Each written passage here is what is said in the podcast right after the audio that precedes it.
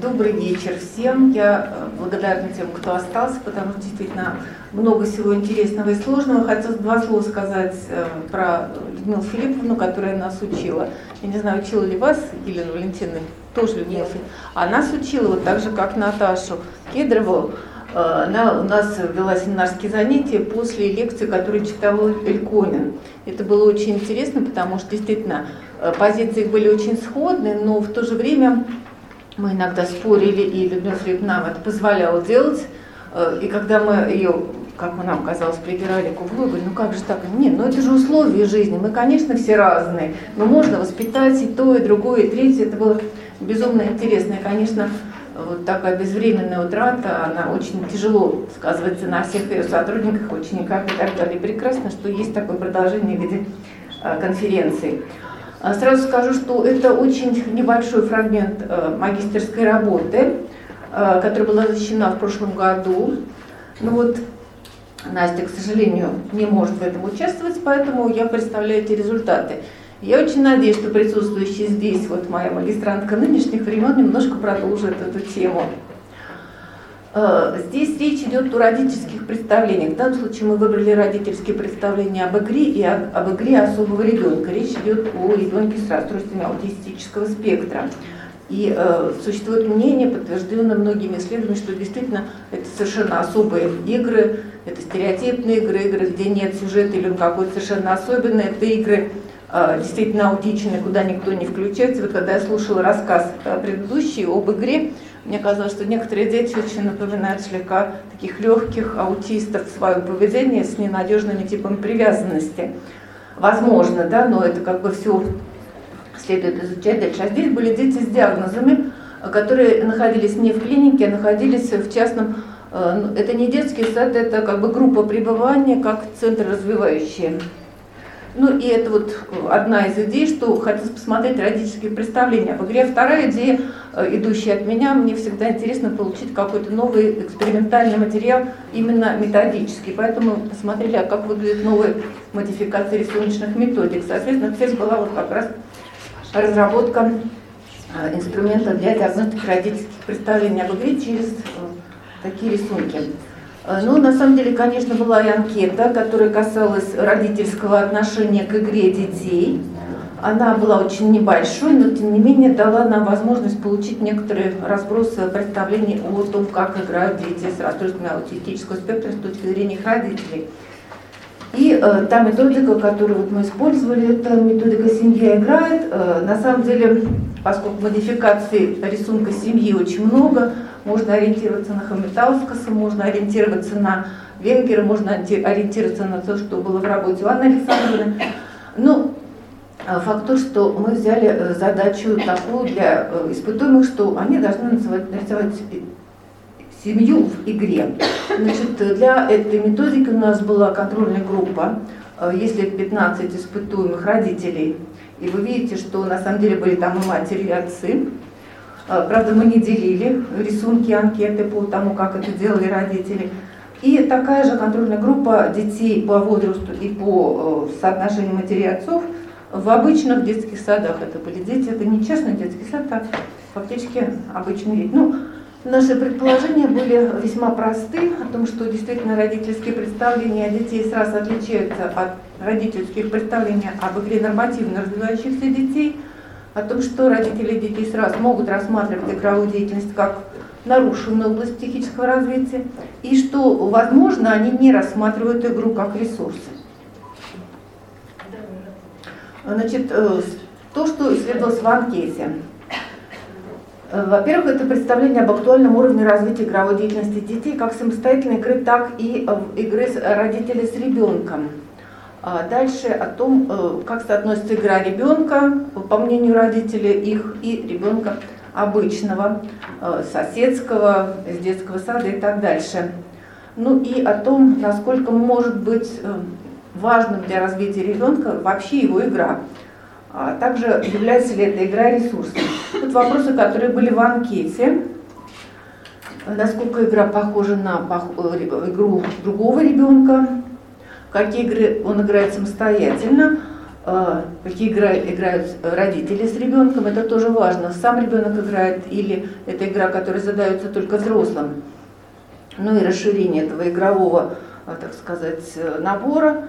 И дальше, насколько это может влиять на развитие ребенка. И вот то, что мы получили по анкете, что, конечно, игра рассматривается как некий не соответствующий игре нормативно развивающихся сверстников, что было ожидаемо. Вот интересно, что в качестве совместных игр родители детей с расстройством аутистического спектра больше ориентированы на подвижные игры, а, чем на какие-то другие. Э, среди этих других встречались настольные и дидактические, но не ролевые игры, которые вообще-то в этом возрасте могли бы быть. Их нет, потому что эти дети с трудом в такого типа игры вовлекаются.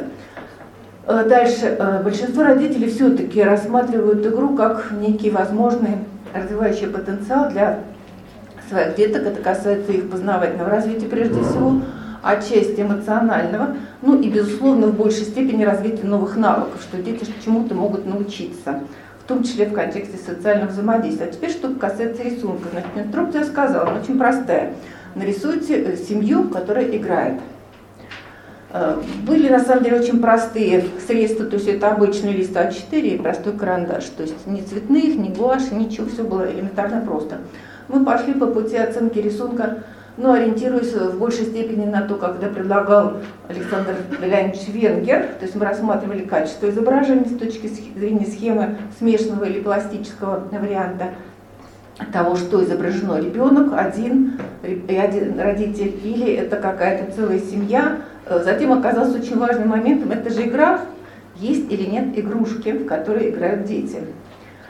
А, и на, мы также обратили внимание на то, в какой ситуации находится ребенок. Это природа, это дом, это какая-то да, вот закрытая или вообще никакая непонятная ситуация. Ну и потом общие э, характеристики, касающиеся размеров рисунка.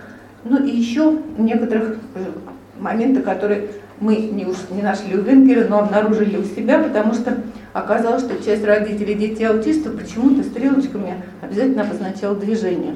Вот это было удивительно, почему вдруг в этих рисунках оказались стрелочки. Э, ну и оказалось, что, во-первых, у детей нормально развивающихся, из нормально развивающихся семей родители изображали большее количество разных категорий игр. А здесь, естественно, были больше подвижные игры, так же, как по анкете. Дальше. Изображения игрушек значимо чаще встречались в группе э, родителей здоровых детей, обычных, э, чем среди э, детей с раз. А также э, в качестве инициаторов, это, конечно, по рисунку трудно определить, но все-таки э, некоторые беседы тоже была, чаще выступали у детей с раз родители, а выборки обычных детей это все-таки примерно половина случаев дети сами играли и хотели, то, хотели играть в то, что они хотели. А, и в выборке детей раз вот действительно вот это удивительная вещь. А теперь посмотрим на пару рисунков, которые были представлены. Это рисунки детей контрольной группы. Ну, мы видим, что здесь, во-первых, прелестная э, обстановка какой-то прогулки, солнечная погода, мама, которая защищает ребенка, ребенок стремится вперед. Э, или э, ситуация, как где есть мама. А там есть рисунки, нет? А? а вот, да, давай. На самом деле я пыталась сделать так, чтобы их было видно, но, к сожалению, не очень получается.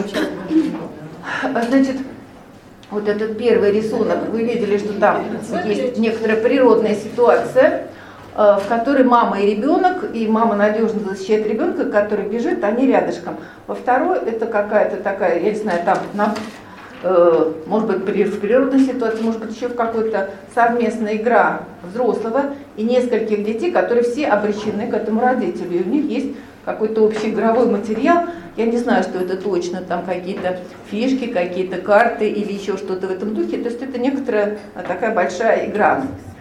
Вот рисунки детей, э, вернее, родителей детей с расстройством аутистического спектра. Ну, во-первых, видно, что рисунки чуть более схематичны, чем первые, да, и очень интересно, что дети, дети как на витрине, они по отношению друг к другу не находятся в ситуации взаимодействия, они как бы направлены вперед. Единственное, вот здесь, вот в этой игре, подвижная игра в мяч, ребенок, э, даже два ребенка и мама играют в эту игру, но мама эту игру организует мяч у него в руках, она главное действующее лицо. Э, мы получили небольшое количество таких рисунков. Я очень надеюсь на Марию, что мы продолжим эту работу не с детьми аутистами, а с другими. Э, конечно, когда такой небольшой опыт использования методики, всегда хочется сказать вообще, что вы получили, на самом деле ничего. Но получили нас некоторую пищу для размышлений, которая подтверждает некоторые представления о том, что могут думать родители об игре ребенка-аутиста.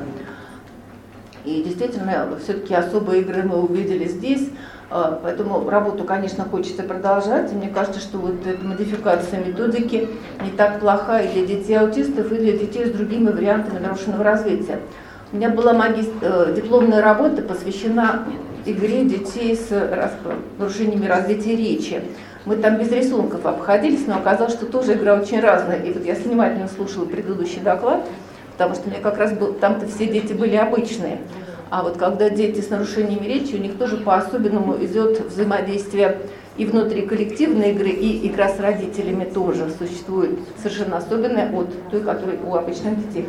Поэтому, конечно, хочется использовать этот методический инструментарий и в каком-то новом направлении. Спасибо.